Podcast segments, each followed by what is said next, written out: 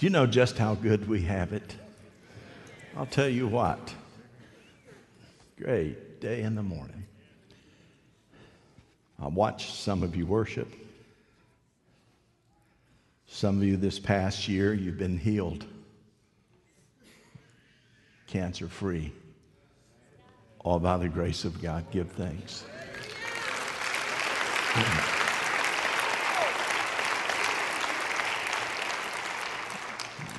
Some of you have had your families put back together. Some of you have finally arrived at a place of employment that you feel comfortable with. Some of you found new love. Give thanks.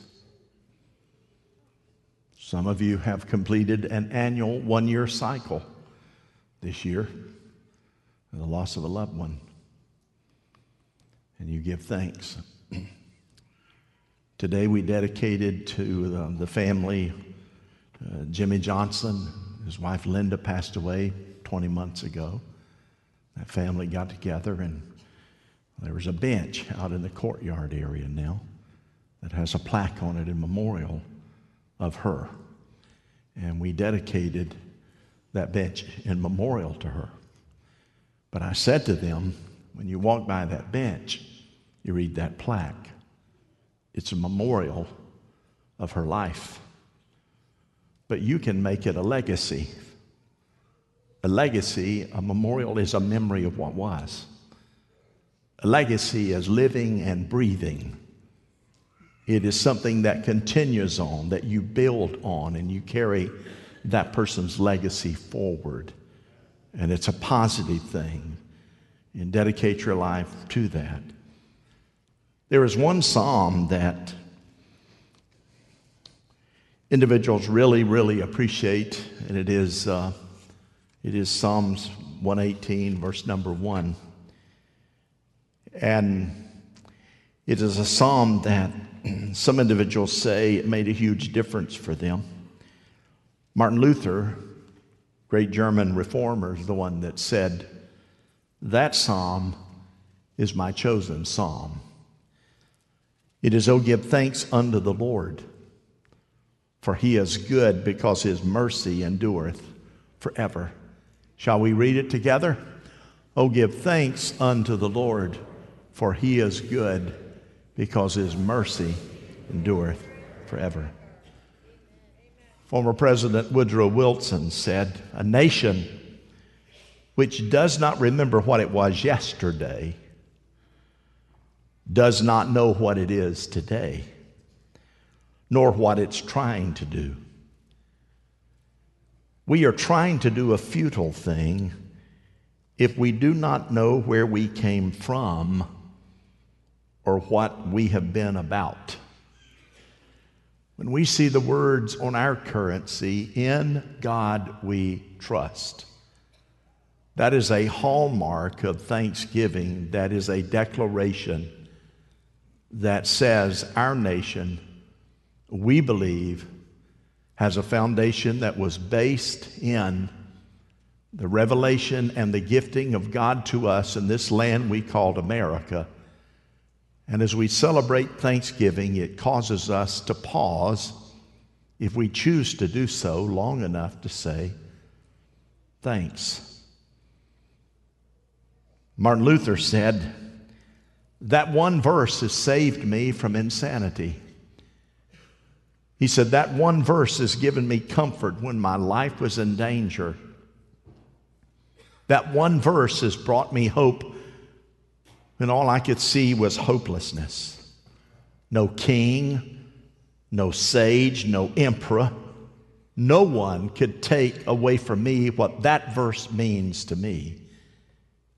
He said, "Oh, give thanks to the Lord, for he is good." And I remembered that no matter the circumstance, the fact is I give thanks because he is good. And that no matter how many times I am pressed in battle and how many times I am pressed with the decisions, I know that his mercy, whether I get it right or get it wrong, his mercy endures forever. He said, "That psalm has meant so much to me And he said, I suggest that when you're down and when you're discouraged, that you read it and be reminded of how good God is to you. He said, in thanking the Lord, you will overcome your trials because you remember that you're not alone.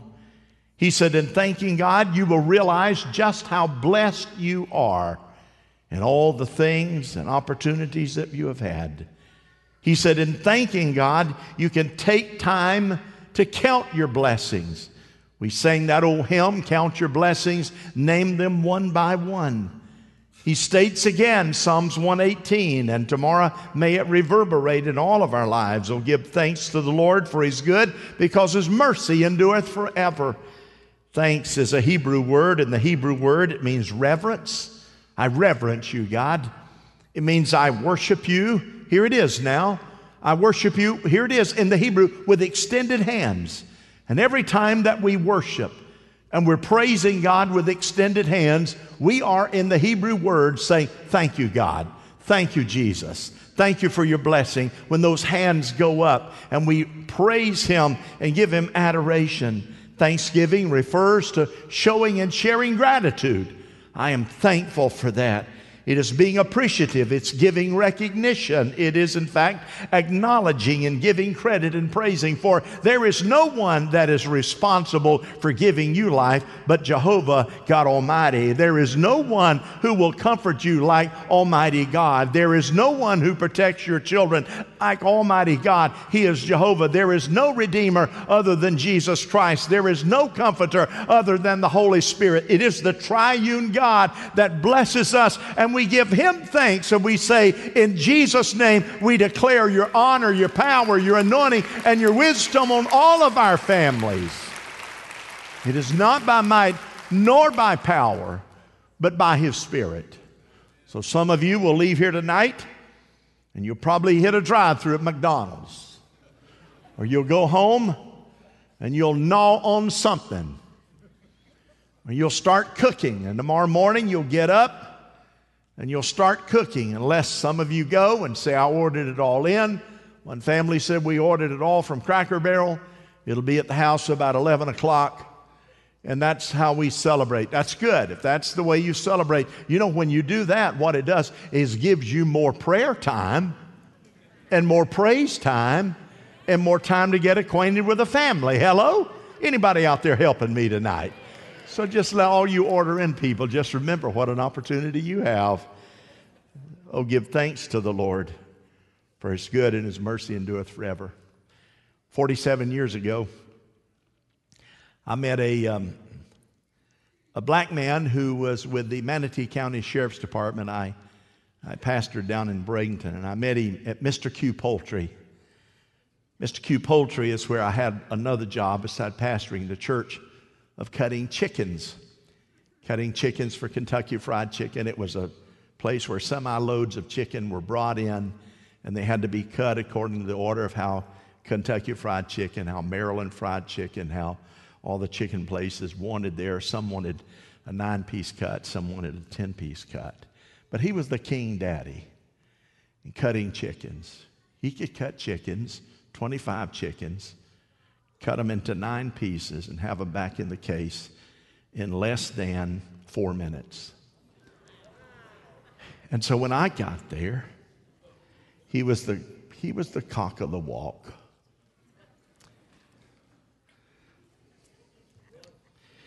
We didn't start working. The cooler had to be 33 degrees.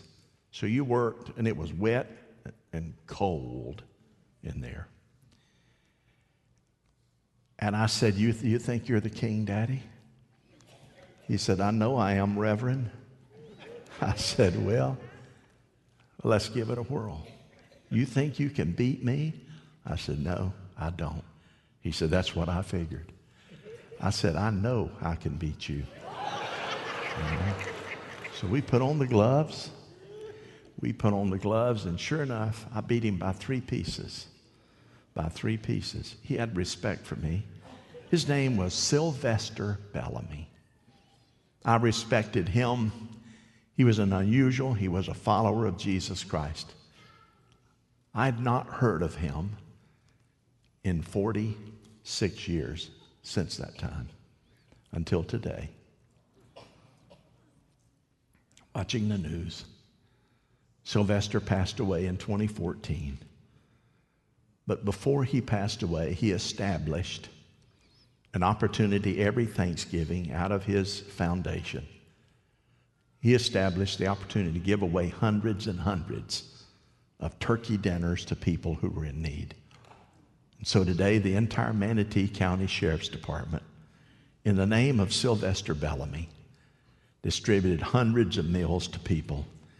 And I sat there and I thought, wow, how amazing that is, that a friend that I met that many years ago at the end of his life, and he's not alive anymore.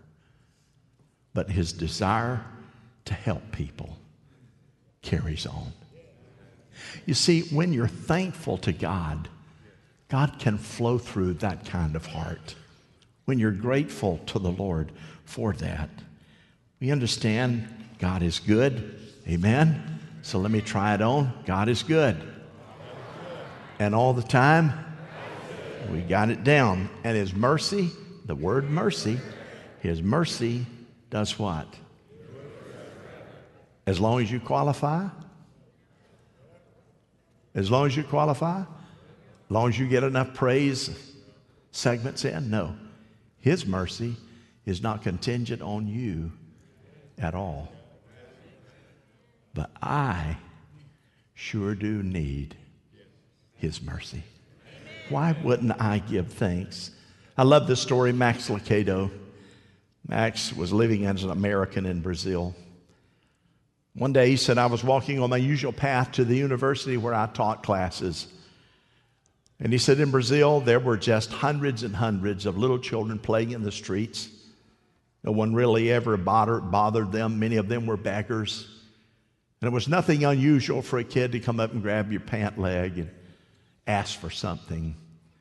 And he said, you just got used to it, almost immune to it.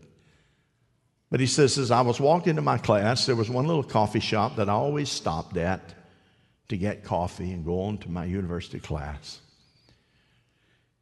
He said, as I was about to walk in the shop, I felt the tug on my pants leg. And I looked down, 6 or 7 year old little boy. And the guy had little black, dark, beady eyes. And he said to me, bread, sir.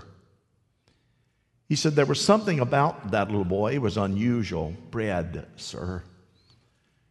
He said, I took him by the hand and took him into the pastry shop and the coffee shop, and I told the proprietor of the shop, give him a pastry. Just give him whatever he wants. I'll pay for the coffee and the pastry down the other end of the counter. Max said, I walked on down the counter, got my coffee. He said, forgot about the kid, drinking my coffee, getting ready to pay. And he said, I felt someone close to me. And he said, I looked down and there he was. He said, when I looked down, his eyes came up and met mine. And he said to me, sir, thank you so much for the bread. It means a lot to me. He said, my eyes welled up with tears because I thought how many little boys have passed by, because usually what they do is once you give them something, they take off and you never see them again. There's no thanks. There's no tugging at your leg again. They just grab it and run and disappear in the streets. But this little boy, 6 or 7 years of age, was unusual. He came and said, thank you.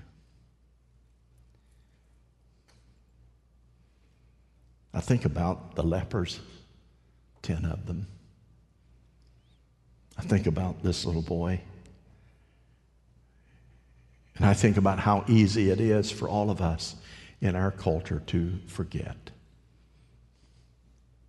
that there is a Heavenly Father who gives us what we need and so many times what we desire. And in the busyness of life, sometimes we forget to just say, thank you. Max said, I was 30 minutes late for my class, and I really didn't care. Because he said, I learned a big lesson right then and right there. That the compassion and the ability to give and to be grateful should never become routine to any of us. 1 Timothy 6, 17 says, command those who are rich. Say with me, I am rich. I am rich. Let's say it again. I am rich. Command those who are rich in this present world not to be arrogant, nor to put their hope in wealth, which is so uncertain. Somebody say amen. But to put their hope in whom? God, who richly provides us with everything for what? Our enjoyment. Everything for our enjoyment. So tomorrow, when you tear open that can of Spam, you rip that cellophane off that piece of bologna, and you pull out that 3-day-old light bread, and you start eating it, say, wow, God, it can't get any better than this. But we know that's not what's going to happen for the majority of us, don't we?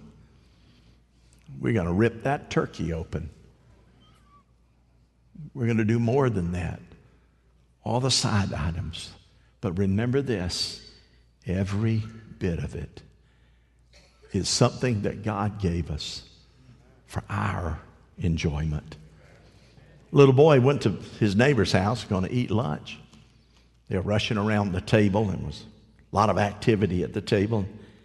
After all, the food was there, and everybody had a seat, and the mother was still bringing a few things out. They were just going to have sandwiches, etc. His little friends, who were his neighbors, just dove in and started eating. The little boy blurted out, he said, don't you say a prayer before you eat? And the lady, who was the neighbor, mumbled under her breath, no, we don't take time for that here. He didn't quite hear that. Then he went on to say, you just like my dog. You just start right in.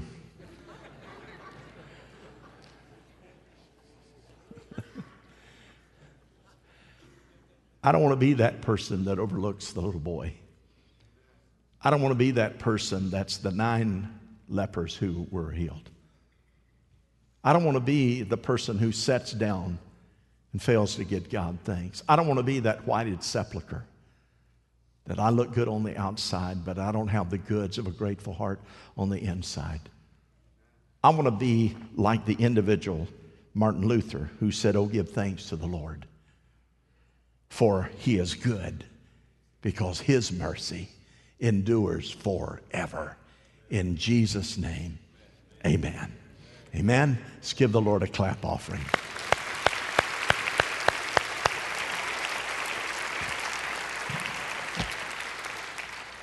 As our ministers prepare to get in their places, do that now, and let's just bow our heads.